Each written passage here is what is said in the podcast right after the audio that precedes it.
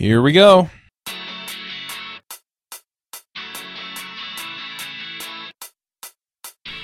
This episode of iPhreaks is brought to you in part by Postcards. Postcards is the simplest way to allow user feedback from right inside your application. With just a simple gesture, anyone testing your app can send you a postcard containing a screenshot of the app and some notes. It's a great way to handle bug reports and feature requests from your client. It takes 5 minutes to set up, and the first 5 postcards each month are free. Get started today by visiting www.postcard.es. This episode is brought to you by Code School. Code School offers interactive online courses in Ruby, JavaScript, HTML, CSS, and iOS. Their courses are fun and interesting and include exercises for the student. To level up your development skills, go to iphreaksshow.com slash codeschool. Hey everybody, and welcome to episode 69 of the iPhreaks Show. This week on our panel we have Andrew Madsen. Hello from Salt Lake City. Alondo Brewington. Hello from North Carolina. Pete Hodgson. Hello from the city by the bay. I'm Charles Max Wood from DevChat.tv, and this week we have a special guest, Laura Savino.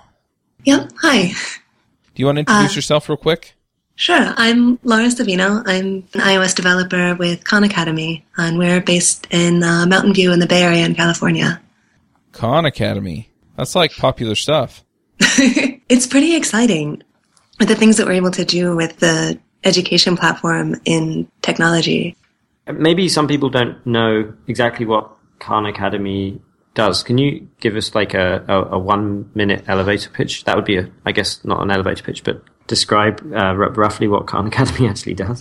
yeah, that's a really good point. And I know uh, a lot of people have heard of, of the company, but maybe aren't familiar with what it does currently. Uh, it started with a few years ago with a series of uh, YouTube videos teaching math, and those videos started getting more and more popular as people who maybe didn't have access to great math instruction on their own found these online and said, wow, math makes sense to me now in a way that it really didn't before. And the platform started growing as we got more and more users and we, uh, Sal made tons of videos. And then over the years, we found out that, you know, if people really want to learn how to do a thing, you need to actually practice it and not just receive information passively via video. So we have uh, a lot of math uh, exercises that you can do to, to really practice those skills that you've learned and have also expanded out with a lot of different partners with things like we've got Beth and Steven working in New York City with art history videos. And so you can learn all kinds of things about different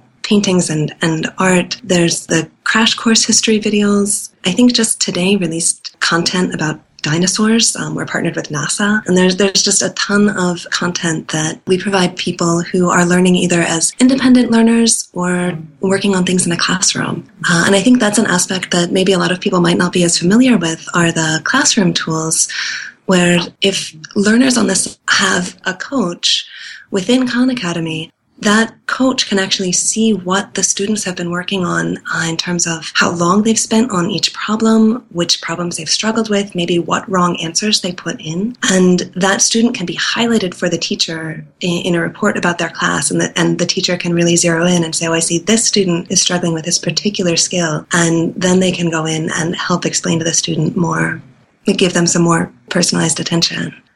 So, Laura, is this is this uh, application geared towards students who are in sort of K through twelve, or is it is the target audience larger than that? Yeah, that's a great question. So, a lot of our content that we're making the most interactive right now is is K through 12. I would even say the the strongest content even starts around middle school. But we definitely work with community colleges. I hear people who've used it to study for the MCAT. There's uh, material to help people with the NCLEX, which is the nursing exam. So there, there's definitely content for adults as well. But right now, the bits that are most personalized are in math, kind of middle school and high school. So is this content free or paid? Ah, that's actually I really should have mentioned that. So we're we're a nonprofit and the the content is free and will always be free. That's a, a really important part of our mission is to educate students students meaning anyone who wants to learn a thing, anyone, anywhere. That's interesting. I didn't realize it was an it was a non-profit. How is it? Is it different working at a non-profit versus a, a regular company or a profitable company or a profitable company? You know, my, my only other experience as a software engineer was working at a consulting company, uh, which is, is pretty radically different because you need to track your time. And here it's more just in terms of like what do what do we produce for the students. I think one aspect where being a, a nonprofit with a mission, I've been pleased to see the difference is that we have a lot of uh, analytics in the site and a really strong data science team. They're brilliant. And the thing that we're focused on is not minutes spent on the site or number of clicks or things like that. But when we do an A B test, what we want to know is did this thing that we changed make a more effective outcome for the student in terms of things that they were able to do in terms of their learning? So the, the bottom line for us is always trying to get students to learn more effectively rather than maybe other metrics that companies that are dependent on making a profit would look at. Interesting. Are you guys doing a lot of A/B testing in the iOS app as well, or is that mainly on the website? That's completely on the website. Yeah, are there are there A/B testing frameworks that you've used and liked for iOS apps? There's not one that I've used and liked. I've been doing some research on that recently for a client, but I don't feel qualified enough to share an opinion at the moment. I know it's kind of it surprises me that it's not more common for people to do that with iOS. I think maybe people are scared about Apple rejecting them from the App Store. Mm. I'm definitely afraid of the idea of things going on in the app that I can't control. Uh, if there are multiple A B tests going on at the same time, that's a whole other layer of state that I haven't tested before getting the app out the door. Right. I don't know how useful having multiple A B tests running is anyway. Oh, yeah? So. Well, I think so. Since you have, Laurie, you've got some data science, actual data scientist type folks uh, mm-hmm. at the Khan Academy, you should chat with them about that because it's actually there are ways that you can split your cohorts so that you can run multiple experiments at once, but you have to be a lot more thoughtful about it. I think. Yeah. Yeah, absolutely. And I know that there's fantastic tools for doing that on the web, but yeah, I think it's a little bit less mature on the the native side. Mm-hmm. So, with the videos, can you watch the videos in the app? Yep. Actually, right now the app is basically just a, a client for consuming content. Uh, you can watch videos and read articles and download videos. That's been kind of the state of the art in the app for the past three years, I think, since it was since it was made. We've been working really hard to bring exercises into the app this summer so that students can right within the app they can watch videos about triangles and then actually practice skills that they've learned there it's been a ton of work because the, the exercises as they were written originally were meant to be consumed within the web app and to make those APIs work and make, make all the exercises happy in a touch environment and outside of their web app home has been, I think, more work than, than we really anticipated. The web ones, are they kind of rich JavaScripty things or are they doing stuff with some other technology? Well, we actually have, I, I say we as someone who's not on this team, um, but we've been using React on the website, which, oh, cool. I, yeah, people are really excited about. And I haven't played with because I've been focused on the iOS side. Have you guys looked at kind of trying to embed React stuff inside of uh, an iOS app?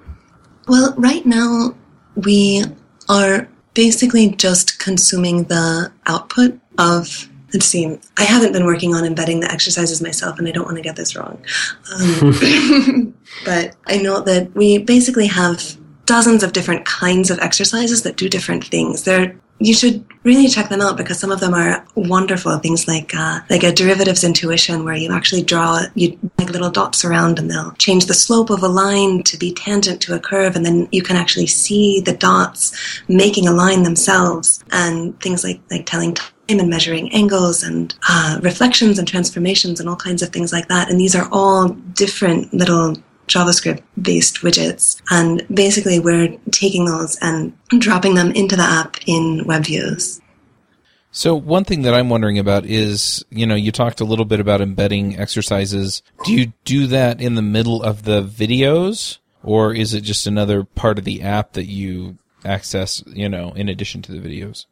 Yeah, right now they are separate from videos. If our content is set up in basically tutorials. So there'll be a, a video and then maybe an article and an exercise and a couple more videos and then another exercise. And you kind of progress through them in sequence. I know something that we're playing with is this idea of having questions and ways to practice in the middle of a video. Our videos are pretty short. Most of them are under 10 minutes. So it's like students are, are watching an hour and then go practice. Uh, so it's, it's broken up, I think, pretty naturally by skills already, but we're definitely trying to look for ways to engage people more. Yeah, that makes sense. Now, are you just using HTTP live streaming or HLS to get the videos into the app? I didn't write that part. I know. I think it's. I think we're using HTTP live streaming, but I, I can't really speak to that. I'm sorry. I would guess that. Well, I would be surprised if, if you weren't, just because it's yeah hard to get other stuff. But well, it doesn't really. I mean, it's unusual to not not use HTTP live streaming. Mm-hmm. So, were there any parts of the app that were tricky or hard to build out? Well, I actually I kind of brought a difficult part on myself a few months ago. So I the app was was written by a contractor a few years ago and and then didn't get a lot of love till I joined the company maybe a year and a half ago. And after a couple months, the app only showed videos. And after a couple months, I really wanted to make the app able to show articles as well. But going from this homogeneous content type to showing both videos and articles together was going to mean changing our model layer. And the existing architecture of the model layer was something that I had a little trouble wrapping my head around. And I decided that to make things easier for myself, since our content was in a hierarchy and there are these objects that had relationships to each other and we wanted to persist this, that I would rewrite our model layer to use core data. And I didn't really know what I was getting into with this. I'm a, still a pretty new iOS developer. And that was a couple months basically rewriting the app, which I didn't expect to happen uh, because our app is really just a, a viewer of data. I know all, all apps are kind of views into data, but really all the app does is present content statically. So for me, rewriting the model layer meant rewriting the entire app. And I was pretty much the only iOS developer at Khan Academy at the time. And that was a pretty ambitious undertaking. Luckily, I had a lot of support from the community around, around this time. I worked with, I guess, the former Rubber City Wizards. I reached out to Josh Smith and Jonathan Penn, who are amazing people. I called them my mentors for hire. They would work with me for, you know, an hour or two every couple of weeks to make sure that I didn't completely explode everything while I was mucking around with, with core data in the app. But then the triumphant conclusion to this story is that I managed to rewire all the parts, shipped the update to the store, and absolutely nobody noticed. which was exactly what I wanted. Was triumphant was, victory. No one knows you did anything. Mm-hmm. Yep. uh, and then we were able to to add articles, and it wasn't really a big deal at that point. And you know that also laid the groundwork for us now adding exercises because the model layer can now handle all, all kinds of different content. Huh. It's kind of funny. I, I, think it's always kind of slightly frustrating, but slightly. I get this kind of double feeling of like super pride that I've managed to do something without anyone noticing, but also mm-hmm. kind of sadness, like no one knows. I made the their lives better. Yeah. yeah, How the release that... notes for that one were. Um... what did the release notes say? I think I was I was really peppy and tried to say, you know, lots of things happened under the covers and you might not notice, but this is going to make things easier for me, your, you know, mm-hmm. tirelessly working developer. yeah. At Khan Academy, do you have pretty free reign to kind of decide what you're going to work on? I, I guess you, you kind of touched on that a little bit with the not having to log your hours, but do you, did you just kind of decide this was what you wanted to do, or did you have to kind of go and get buy-in from someone somewhere that you know like oh this is going to be worth it for the future of our platform.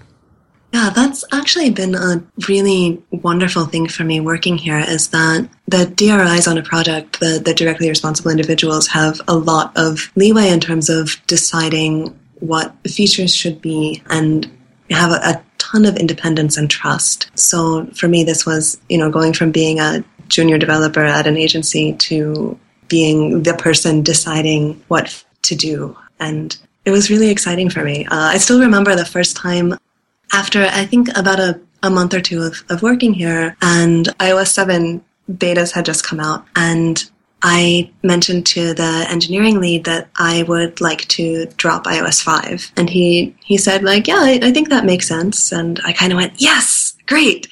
And he said, no, no, no, I just want to make sure you understand. I was just giving you information of my opinion. Like, yeah, I think that makes sense to me. That wasn't permission. And if I would have said, like, no, that I don't think that makes sense to me, it was still up to me as the directly responsible individual to make that call. And that's that's been pretty amazing. I've not heard of that that term before, directly responsible individual. Is that something that's unique to Khan Academy or did Uh, I know it's also an Apple thing. I don't know the origin of it though. Interesting. Is that like each small feature or each product? Like what's the what's the scale of uh, of your responsibility as a as a DRI? At our company, like for example, the there's many DRIs for each each feature. Like there might be someone is currently DRI for a project on changing our, our testing framework or fixing the search in the app or for for this system I, I mentioned earlier where, where coaches can watch what their students are doing. So so each of those components will will have a DRI. So, do you work in kind of a team environment? Because it sounds like you know you mentioned I don't work on that part of the app, or I you know I didn't build that piece, or whatever. Sure. Well, I'm. I just. I know that I have a terrible memory, and I want to make sure that I don't misrepresent what other people are doing. Yeah, there's a pretty strong sense of cross-team collaboration. There are maybe I want to say thirty engineers, thirty-five, and projects tend to be pretty small, maybe two to six people on a project. But we have a, a really open organization and that like each team will have a, a HipChat room but that HipChat room is open to anyone in the company who wants to join. And often there are people who kind of lurk and just see what's what's going on in the data science world or what's going on in the mobile world. And do you have, as well as iOS, do you have like an iOS team and an Android team, or do you have a, a mobile team? Or? So uh, for a really long time I was called the mobile team, um, even though I was only working on iOS. It's something that's been really exciting recently is that we have been expanding the iOS team a lot. Uh, we have hired Mike Parker, who hasn't done iOS in a long time, but is brilliant and humble um, and obsessed with naming, and so it's it's fantastic working with him. We've had a couple engineering interns, which is also amazing. They've gotten so much done this summer. It's wonderful.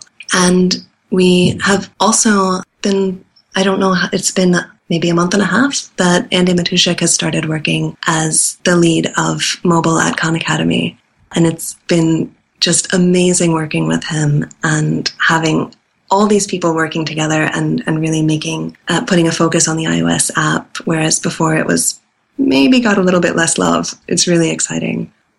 There is not an Android app now. One thing that has, as I mentioned before, it's been a lot of work getting exercises to be happy, getting these interactive exercises to be happy in a mobile environment at all. And so we're trying to kind of have all these headaches now in iOS land before starting on an Android app. Then hopefully once we've solved the API issues and things with, you know, versioning the exercise frameworks, then it'll be much more straightforward when we do start on an Android app.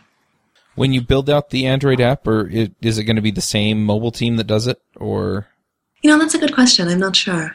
I know that we do have a, a couple people who are really excited about the idea of building Android apps from, you know, even from other areas of, of the company. It would probably be faster to work with somebody, to, to hire someone and, and work with somebody who had Android experience directly. But um, one thing that Khan Academy is really supportive of in engineers that I like a lot is the idea that if you've learned one technology pretty well, you can probably learn another technology also. And if you're interested in doing that and you really want to contribute there, that's something that the company really supports. So I don't know. I could end up writing uh, writing Android apps. We'll see. Have you guys looked at any of the kind of, or have you considered some of the kind of the cross-platform things that are out there to try and share stuff across these different platforms once you start building out the Android part?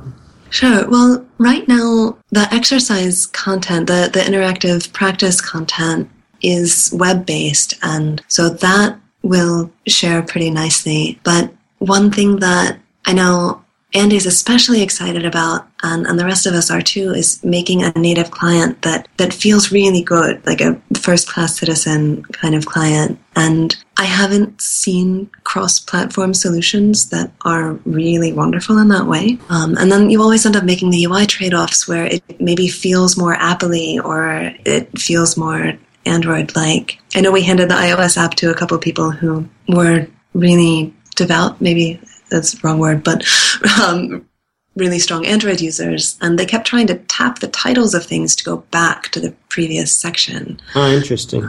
Yeah, so things like that. I, I mean, I think we have plenty of UI challenges already without trying to make one solution for native apps on both clients. Have you run into any performance issues with regard to sort of pulling this information down, or is it just by the nature of people typically being interested in, in one section? Has that mitigated that at all? I'm not sure I understand what you mean. Can you say that in a different way?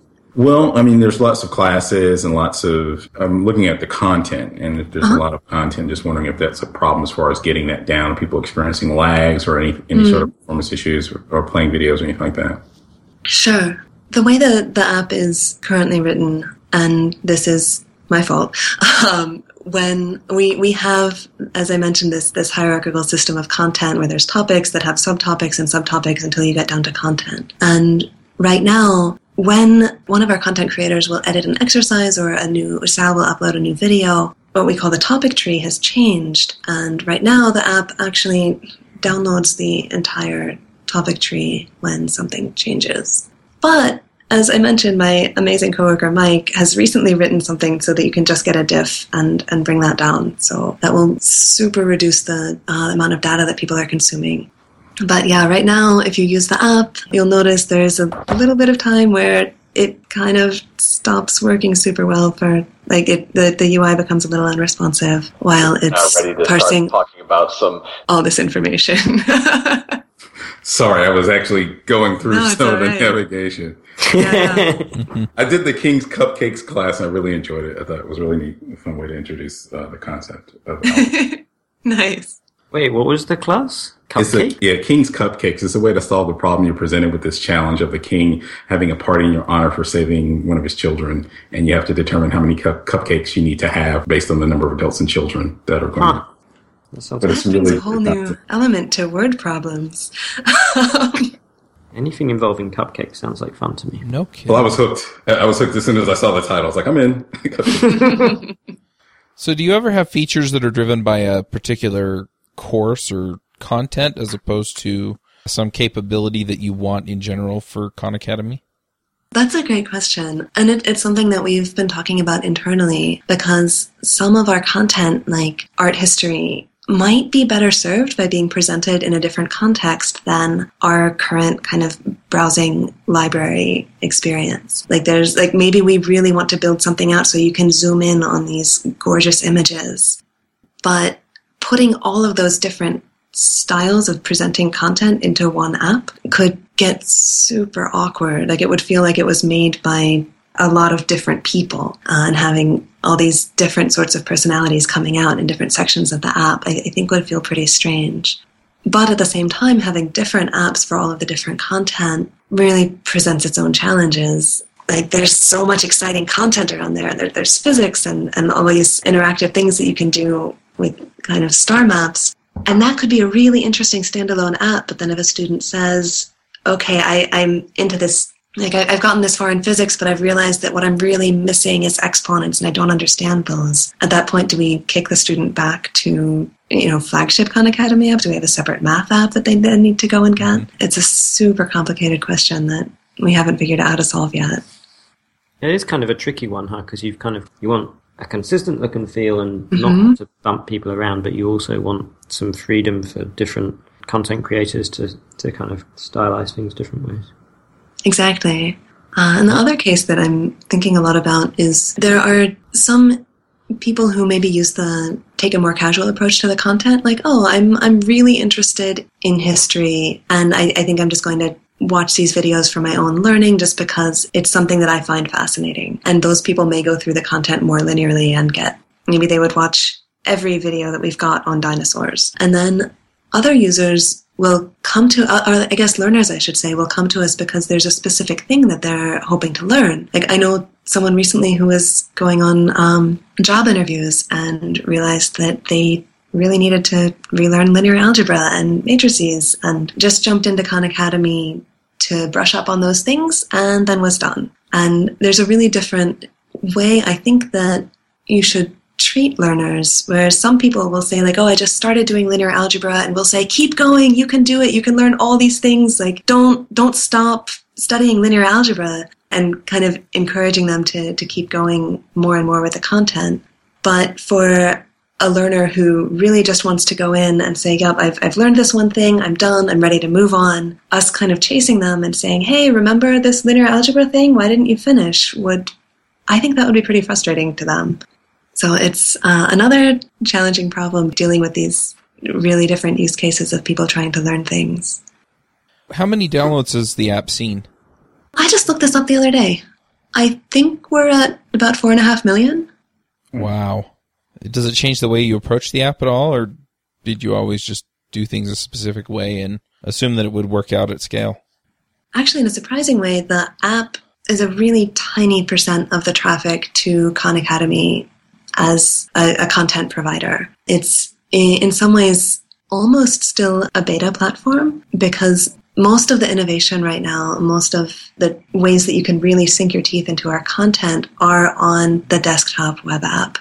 So in that context, I, I feel like the app downloads and the app usage uh, is is pretty small. We're kind of at the limit for our time, so we should probably get to the picks. Is there anything else that we should know about Khan Academy or about the app?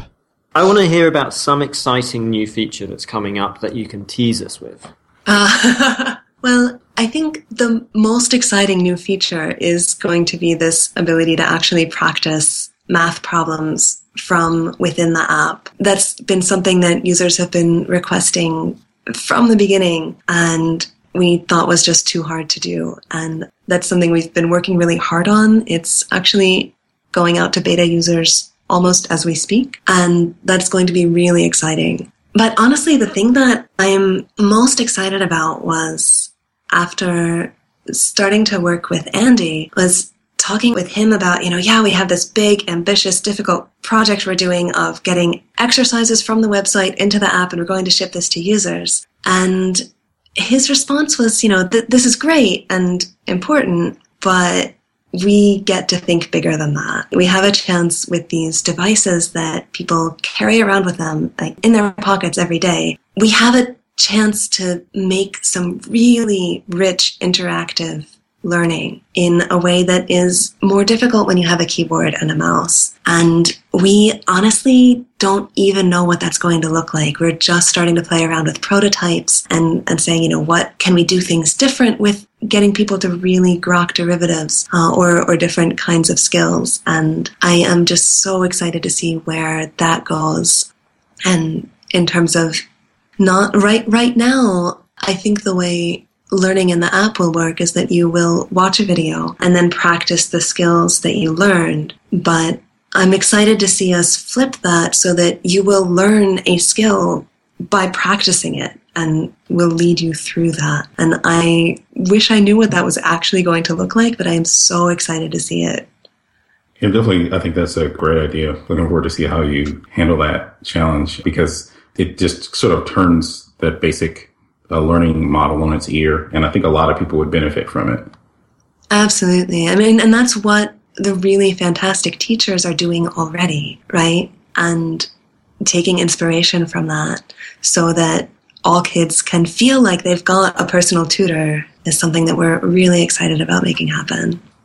I've been a sort of fan and follower of, of Andy since before he was at Apple. He wrote Sparkle, which is a mm. Mac software update framework that I've used for a long time. Anyway, I'm really excited to see what you guys do with so many smart people there. It seems like Khan Academy wouldn't be bringing smart people in if they didn't have some big plans, and it'll be interesting to follow what you guys do. I'll be looking at your stuff closely.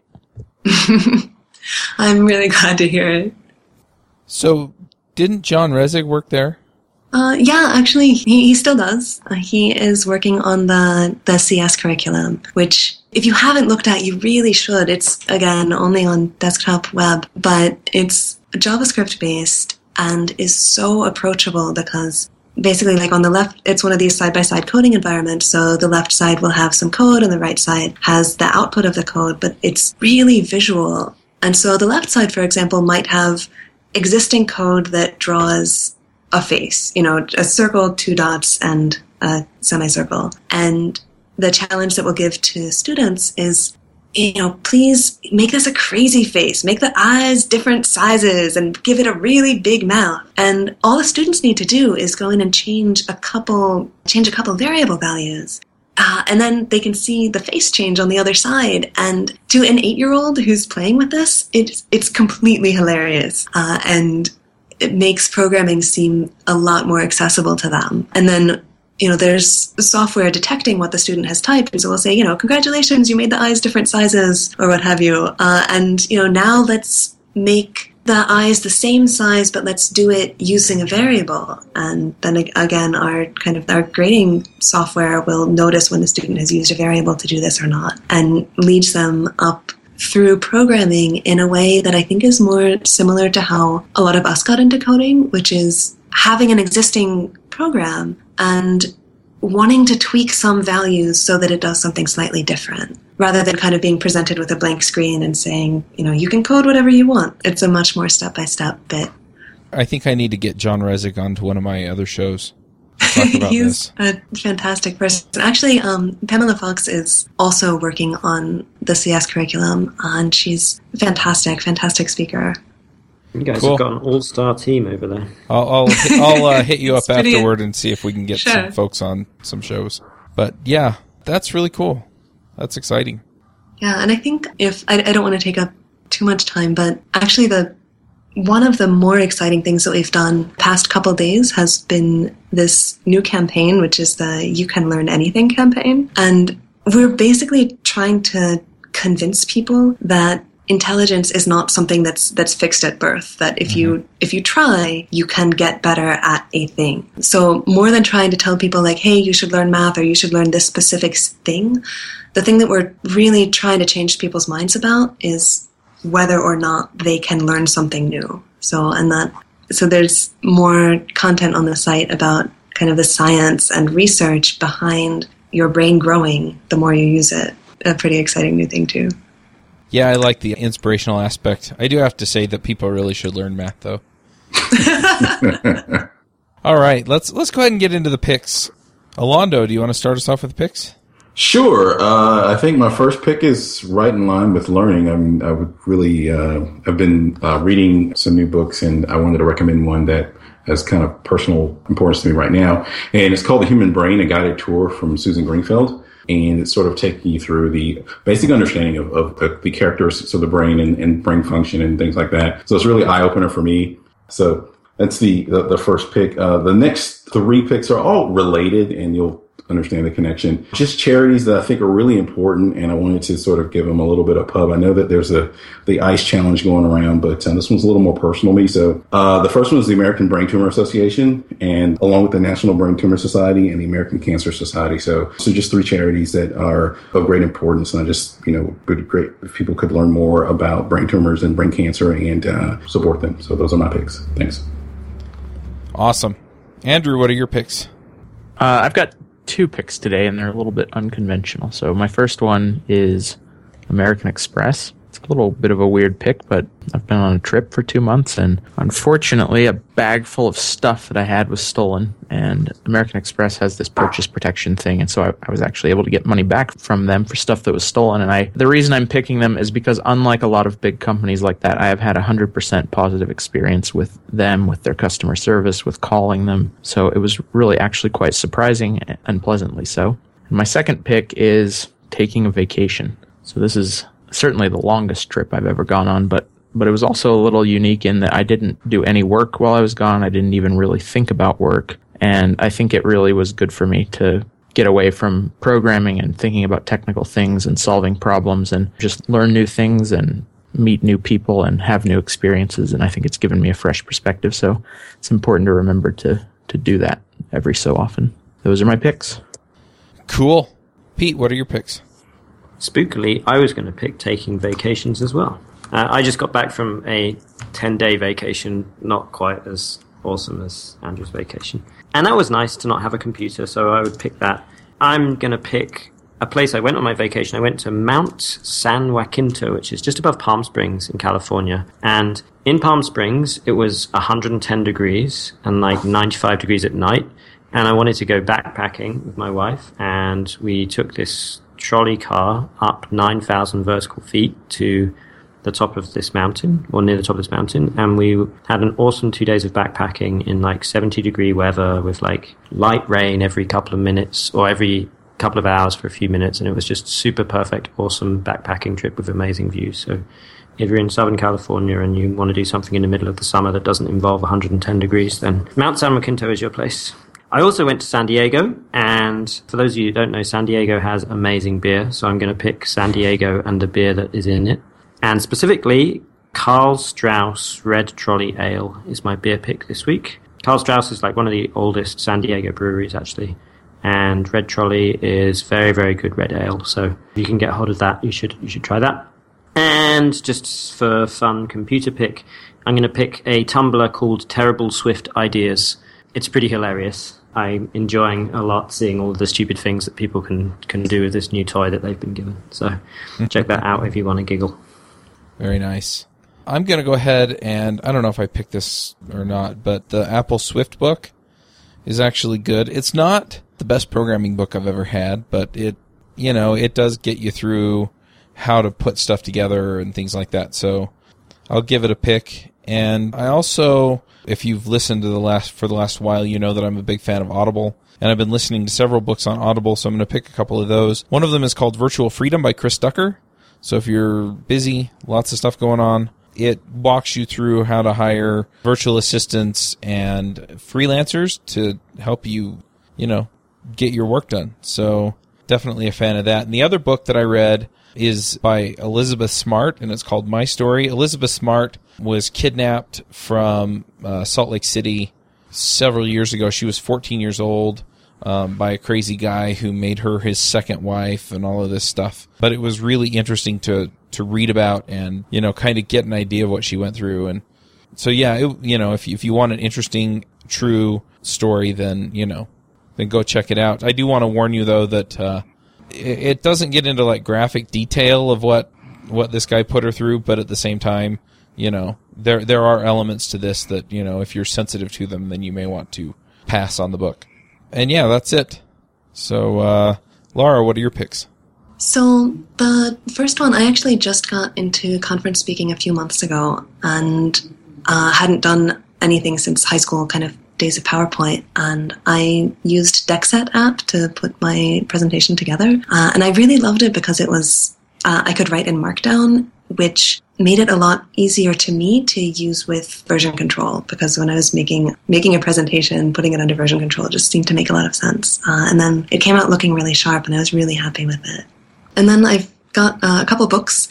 Um, Creativity Inc. is has been recommended to me by so many people, and it's by I may pronounce his last name wrong, Ed Catmull from Pixar, and it's basically how to scale a creative company without kind of becoming one of these corporate giants that feels a bit soul sucking, and and keeping company culture like alive and strong and productive.